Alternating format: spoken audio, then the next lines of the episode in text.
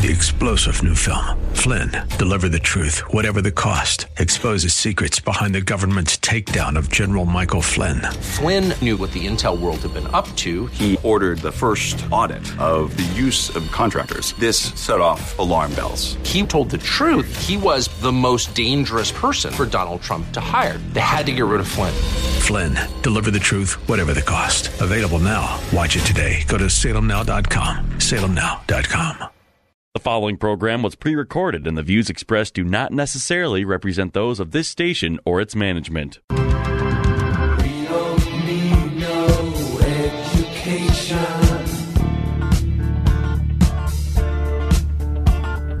We don't need no thought control. Welcome to Education Nation, where we tackle the biggest issues in American education. School is now in session. Here are your hosts, Headmaster Rebecca Hagstrom and co host Mark Durkin. Well, good evening, and thank you for joining us here on Education Nation. I am headmaster and host Rebecca Hagstrom, and it's a privilege to join you every Sat- Saturday evening here on AM 1280 The Patriot. And of course, I am joined in studio again with my wonderful co host and producer of Education Nation, Mark Durkin. Nice to see you again, Rebecca. How yes, are you this evening? I am good. I'm very good, and I'm excited to have our guest Gordon back on with us. Yes. Um, if you were listening last week, um, we were talking a lot about the transfer of power from the Trump administration to the Biden Yes. administration, and especially how that relates to education. And I'm going to be introducing our guests here, but uh, very soon. But we got to talk a little bit about what the ramifications of that are, um, and looking at school choice and the Biden administration's desire to really support unions uh, over no student- funding for private charter schools, Right. which was a Student learning. complete opposite move from the support that charter schools had under President number 44, Barack Yeah. Obama. Yeah, yeah, which is really s- surprising given the fact that that was a Democratic president. Absolutely. So um, a sad, a sad change here. So um, we're going to continue our conversation with Gordon, but I'd like to introduce him first. Um, he is joining us by telephone tonight to provide, of course, insight into what that education policy might look like. We'll continue that conversation. And um, Gordon Pennington is a former director of marketing with clothing giant Tommy Hilfiger. He's also a full-time international consultant to a number of corporations, governments, and institutions. He's widely known for his broad understanding of the growing power and influence of technology and the series of connections involving global media and entertainment is- industries. So, Gordon is currently the managing director of Burning Media Group. And of course, once again, we're gl- grateful to have you on with us. Thanks for joining us, Gordon. Yeah, it's a pleasure, and thank you for the kind of uh, topical um, significance uh, you're bringing to your listening audience. It's obviously critical, and education is the uh, one of the biggest concerns. If we're going to reform anything in our country today, we have to take a look at education, or we're on a fool's errand because it's just it's just so institutionally off course It is. that yes. I don't see any way to turn a nation around until we turn its education systems around. Yes. Yes. Oh boy, I could not agree with you more, Gordon. Um, and I, I do think if there's one silver lining that is coming out of this whole situation, from COVID to critical race theory, um, from the um, 1619 project. 1619 project, is that people are starting to realize the significance of our K 12 public schools. For so long, it's just always been brushed under the rug, whether it was a Democrat or a Republican president, it didn't matter. Um, the education policy was always one of the last things they ever talked about. In fact, Trump was the first president, in my recollection, that ever even added education as part of his platform um, as he was running for president, and and not not platform that you know. I'm sure they all had platforms. It was but he talked It was about detailed. He, he he. It was part of his campaigning on a regular basis, and um, I I just really do hope that Americans wake up to what the K 12 schools are doing and how much of an influence they've been on where we are today, and and how they're going to influence going forward. And so we do need to turn them around. I totally agree with you, um, Gordon. You know, I, I want to just pick up tonight where we, in a sense, left off last week. We tried to hurry uh, through uh, the president and his uh, affiliations with uh, teachers' unions. Um, in fact, his wife, Jill, uh, has worked as an educator for more than 30 years. From what I understand, she's going to continue her work in education as First Lady. And she's also a member of the National Education Association Teachers Union. And, um, you know, then candidate Biden, he had received the endorsement from the NEA and he had said the following. He said this, quote, "When we win this election, we're going to get the support you need and the respect you deserve." And he also said that this was going to be a teacher-oriented Department of Education, and that certainly seems to be the path that is being followed with the uh, nomination of Miguel uh, Cardona from the state of Connecticut. But he also told Joe Biden that is he told the National Education Association uh, to look for higher salaries for educators, universal pre K, tripling the funding for Title I schools, doubling the number of school psychologists, counselors, nurses, and social workers in schools. And so you had mentioned last week, Gordon, that you know this was a, bit to, to unpack, and I just kind of wanted to give you a few moments here to do so as you uh, see fit, based on just some of your research and your time spent in Washington D.C. And this really all begs the question: What about the students? Doesn't it? Absolutely, Mark, and I think you're right on point. And the questions you asked last week when we were on the uh, program was they were very timely because I think you've got to circle back, uh, as Jen Psaki says, to questions in her. We're never going to be able to use that phrase again without laughing. yeah, uh, uh, uh, I wish there was more to laugh at. Right, I know. It is unfortunate that they don't have better answers or clear answers. But the point is, we should, as a society, be looking at what is the desired product of education itself. In other words, what is the outcome we want? So if you were to look at this politically or through any other lens, what do societies expect from education? Well, I would submit to you that uh, the, the historical perspective around um, classical Christian education is to create people who are thinkers and are critical thinkers and have discernment and can detect for truth from error and have some set of assumptions around which civilizations themselves have been posited regarding the ideas that make them sustainable. So, if Western civilization, being what it is, the longest, most sustained, is any civilization perfect? No, but within that you have empires and nation states, which on average have lasted 238 years. And this goes all the way back to the Assyrians, and you could bring it up to the you know the last 500 years, and you could posit this around the Spanish and the French and, and the British empires, and and what you might call the an American era of empire or Mm-hmm. influence. Now, I think you know we're at 245 years now, Mm-hmm. and what is the future for us? Because we have all the hallmarks of social and cultural decline, and you know most empires, most democracies end in a kind of a spiral of dysfunction that leads to a kind of social suicide. Mm-hmm. And how can we step back from that process long enough to see what those elements of health and sustainability are versus those things which lead to a kind of fatal experiment in social reengineering? And I fear that our con- the concern we have now is we're in that period of fatal experimentation. Yeah, it sure and seems this is that where way. the left yeah, it does, and I and I'm not trying to sound bleak because I think there are always remnants, and I think there are always opportunities. How the Irish saved civilization, Kevin Cahill's famous tome on that. But I think we're in a period of time where we may be, in fact, that remnant that is holding on to the things which have proven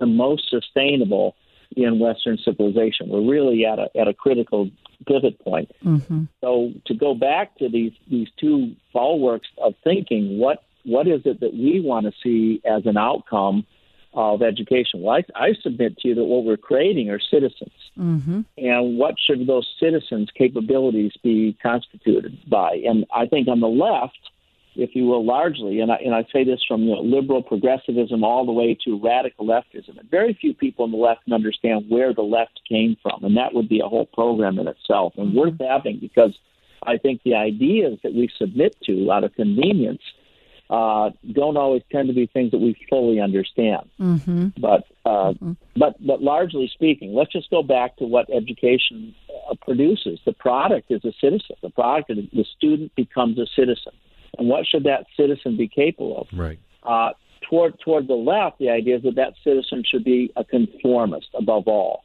Be- Why? Because you have a certain assumption about who is qualified to lead societies, and that's that social assumption is around elitism, and that elitism is is based on something that is rooted in a kind of moral authority. And le- lest I start start sounding like I'm going down a whole you know lecture path here, and I do lecture on this stuff. Uh, I do think it's more it's important to think about this. What do we want from education? It is a process that leads to a pro- a product, and I don't mean to objectify human beings in that regard. I just mean the product of our educational process leads to something. Yep. And I think we have a very different set of assumptions. We want people that are robust in their ability to think and disagree with civility and mm-hmm. debate and mm-hmm. understanding and discussion, I have a wide range of ideas. But it has to be based on some some corpus of ideas, some canon of thinking. Mm-hmm. And so we start with the things that have the longest proven period of time. That isn't to mean that we don't, you know, that we object to any knowledge of uh, obscure, you know, B- Bolivian lesbian poets. Um, I just don't think you can go back to Boliv- Bolivian lesbian poets to say that that's the foundation of, of, of a sustainable civilization. Right. It doesn't mean we should be aware of uh, minority voices and minority concerns. We should be aware of them, but we should also be able to put that in a construct that says, what do these ideas produce? What is ultimately sustainable? So, back to Mark's question, I think we've really got to take a fresh new look at what we want from the educational process as a product. And therefore, I salute you uh, and those of you in your listening audience who are making the kind of commitments and sacrifices to produce a remnant culture of people that are, you know, highly educated in my mind, as opposed to highly conformist. I really like the point that you're making, Gordon. I think it's very important. And if you look at the history of of even just American education, really in the last, uh, I don't know, probably 50 years, education really started to shift even in its philosophy here from being more of a citizen producer, which is more what you're talking about, and we agree with you. Um, and and of course, even then, you can produce two different types of citizens, as you pointed out.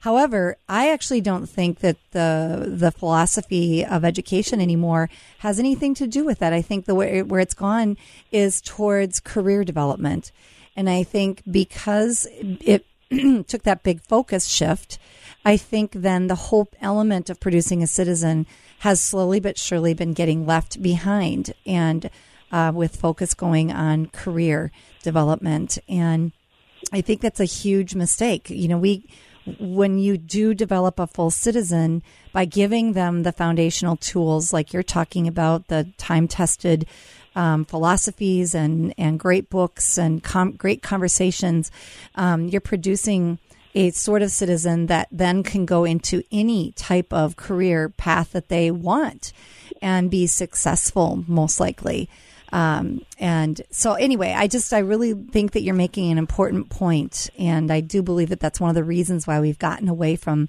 um, the type of citizen that we really need to be producing in schools. Well, and the thing is, is that there's really been a subtle shift of creating. I mean, you hate to put it this way, but robots. I mean, in the name of what is the cutting edge of potential careers and jobs, and the fact that there could be.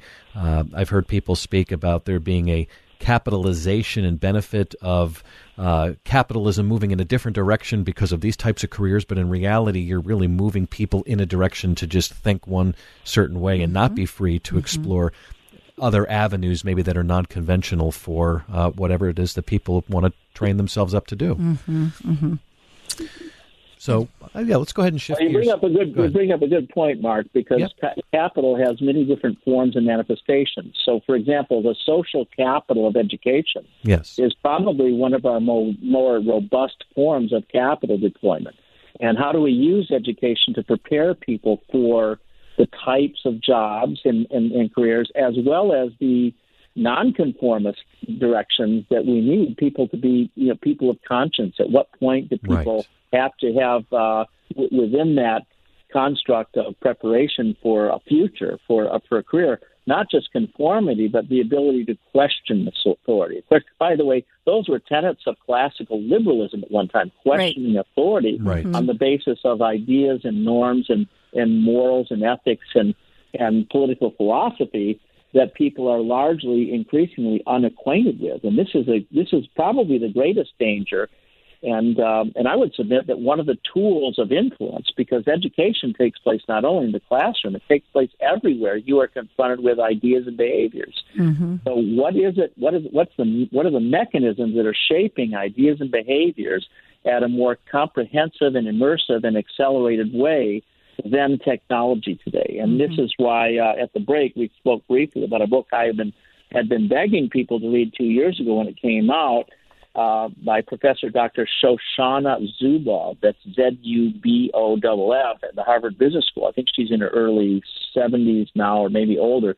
Uh, she might have been closer to 80, but she came out with an extraordinary book called The Age of Surveillance Capitalism on Public Affairs Press. And I always hmm. encourage people to go to the publishers to buy things as opposed to Amazon Yeah. as an intermediary because Right. the monopolistic practices of these intermediaries are going to suffocate free speech and, and mm-hmm. free trade. Mm-hmm. So I would urge your, your listeners to go to publishers themselves to acquire these books. But Public Affairs Press published the book The Age of Surveillance Capitalism. And what's significant about that, and I don't agree with Professor Zuboff's assumptions about politics or economics entirely, but she nails it when it comes to creating an index of all of the ways in which human beings become um, capitalized essentially uh, by powerful interests that are essentially studying our behaviors in a way that we've never been able to see ourselves before historically because of big data and uh, and artificial intelligence and the capability of these combined forces to create algorithmic assumptions about our behaviors, which are uh, both as frightening as they are extraordinary. But this is impacting education because it's impacting behavior, neurological levels of behavior.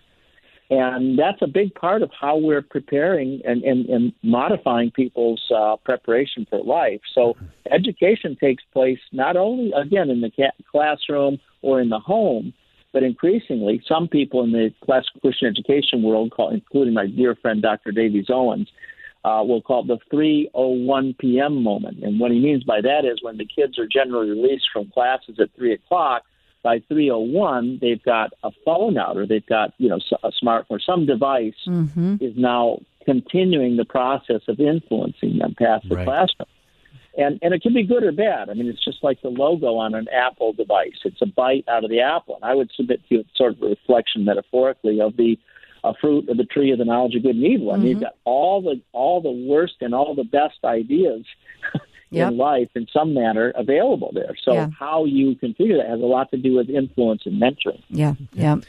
Let's uh, shift gears here just a little bit. In the summer of 2020, uh, Gordon, the U.S. Supreme Court ruled that Title VII of the Civil Rights Act of 1964, which prohibits discrimination on the basis of sex, by extension, protects gay and transgender individuals from being fired for reasons related to their sexual orientation or gender identity. And in a separate ruling over the summer, uh, the U.S. Supreme Court also ruled to strengthen legal protections for religious institutions, recognizing the First Amendment free exercise of religion for religious schools that carry out their responsibility of educating and forming students in the faith. And so when you see this, I mean, this kind of almost sets up a little bit of a collision course uh, based on the U.S. Supreme Court's rulings. I'm just wondering, um, you know, what kind of, um, you know, what this might look like for religious institutions moving forward based on these two different rulings. Well, it's a conflict by design. I think you go back to the conditions, social conditions, and things that really needed remediation and change. We really, we desperately needed the Civil Rights Act, and and mm-hmm. in '64 and Title VII in that regard was seen in a totally different way by the American Psychological Association and, and virtually everybody else culturally Right. in the cultural moment we're in today, which is an immersion in confusion. And, and as I think we said last week in our conversation on your program, uh, the kind of social engineering experiment that we're subjecting people to. And look, these things become, I'm sorry to, to suggest and, and use the word fashionable, but a lot of things that, that take place in the realm of um, science and pseudo look psychology is in many ways pseudoscientific because of a lot of its assumptions but we're we're not clear about what our humanity is is construed of entirely and we're in an era in which our ability to experiment on people is exceeds our ability to assess with any kind of wisdom or, or real comprehension what that impact has on people. So what people are, are capable of doing experimentally is not necessarily sustainable socially or culturally or and certainly educationally. So yeah, there's a collision course here, Mm-hmm. uh, and all, of course, all this stuff goes under the name of science, and a lot of science today is pseudoscience and and, and fashionable, you know, subscience because it's really not rooted in the disciplines of the empirical method. Mm-hmm. And I've, I've grown so tired personally of hearing people invoke science through politics to say, well, Me too. science will guide us, and we believe in science. Well, precisely what do you mean by that? Because you've already embraced a lot of pseudoscience under the rubric that science is unassailably objective. Right. And of course, it isn't under those uh, under the lens by which they're invoking it as something is that's inviolable and transcendent. And this is a replacement, honestly, for a kind of uh, a false cosmology. And you know, we I, as we talk, I'm just thinking of one program after another that we could have on these Right, topics. right. They're Mhm. cri- critically important. Yes. Right, and I think too what I'm you know what I was thinking about. I'm I'm thankful for the Supreme Court ruling that is aimed at protecting the First Amendment free exercise of religion for religious schools because I what I feel like is happening and you think of you know Title IX 1972 was to protect uh, women and, and female involvement in sports and academics and scholarships and you know now that we see civil rights are being extended towards a particular action that our people are taking I mean that just seems to be a very indirect way of trying to confront religious belief which we know is all predicated on beliefs that then lead to actions Mm-hmm. Yeah, there's no question about it. And civil rights are being abused today for a number of other politicized reasons. And I had a chance to talk to John Lewis before, a couple of years before he passed away, who marched with and organized youth for Dr. Martin Luther King.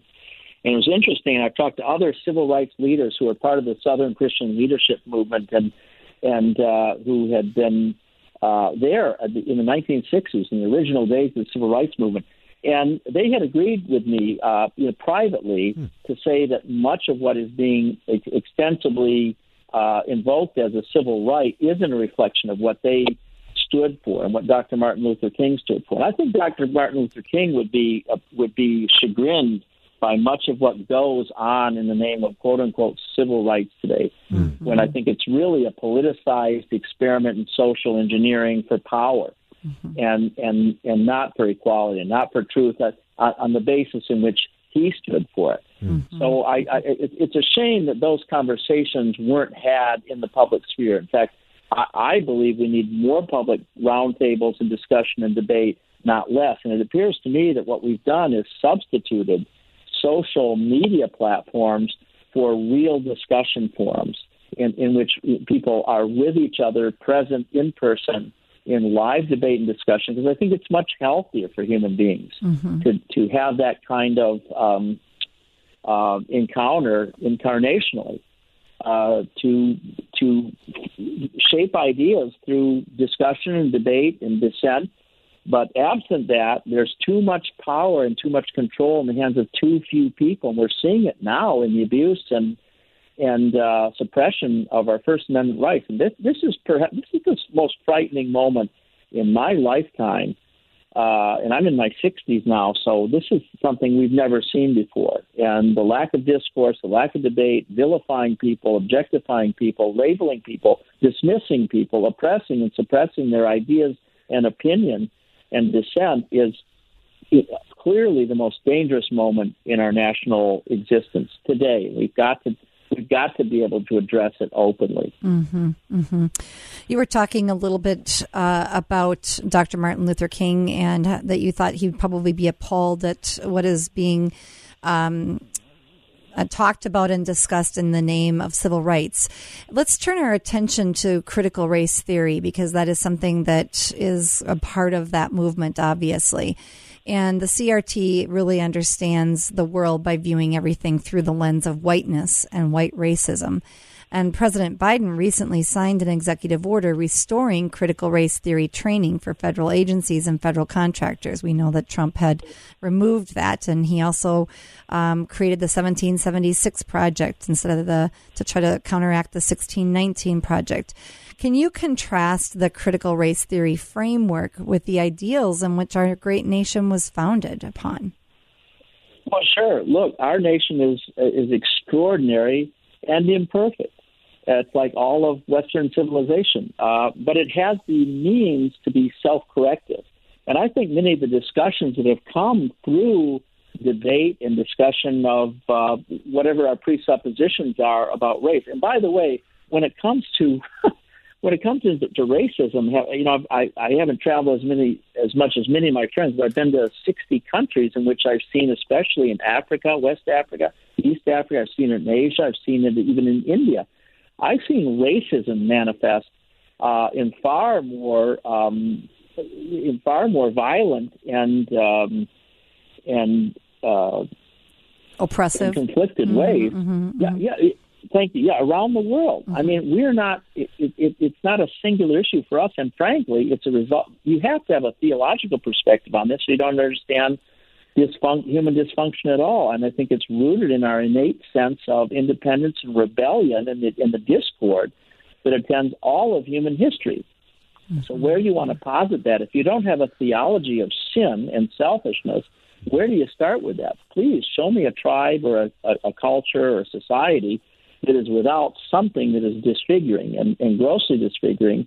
And when you get different tribes and groups of people together, where have you had a more successful overall ex- outcome than you've had in the United States? That's right. Given Mm-hmm. that we are e pluribus unum out of many. Now we're in this e unum pluribus Right. state, in which Mhm. out of one one sense of you know some kind of you know a, a sentient purpose in coming together, we're now exploring fragmentation above unity. Mm-hmm. And that never ends well. And again, it's another one of the indicators that we are in a very, very dangerous place, like every culture and society before us, every civilization uh, has met ultimately with more disaster than triumph. So, how do we judge ourselves in that process? So, just, just going back to critical race theory and the very idea, it essentially it promulgates class warfare Mm-hmm. and race warfare, and uh, it's it, it's it's very very injurious to our national health and psyche because we are imperfect, and you will always have people who have a tendency towards certain